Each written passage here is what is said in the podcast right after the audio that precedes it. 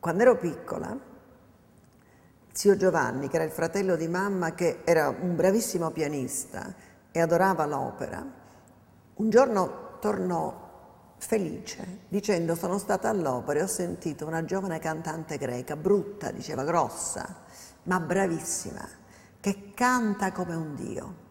Era Maria Callas. E dopodiché, trasportato da questo entusiasmo, disse bambini dovete andarla a sentire anche voi. E organizzò per noi di andare a Loggione, mai andati a Loggione noi bambini a teatro.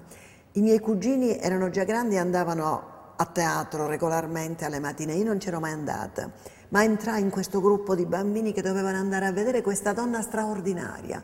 Canta come un dio, diceva zio Giovanni, grossa, ma canta benissimo.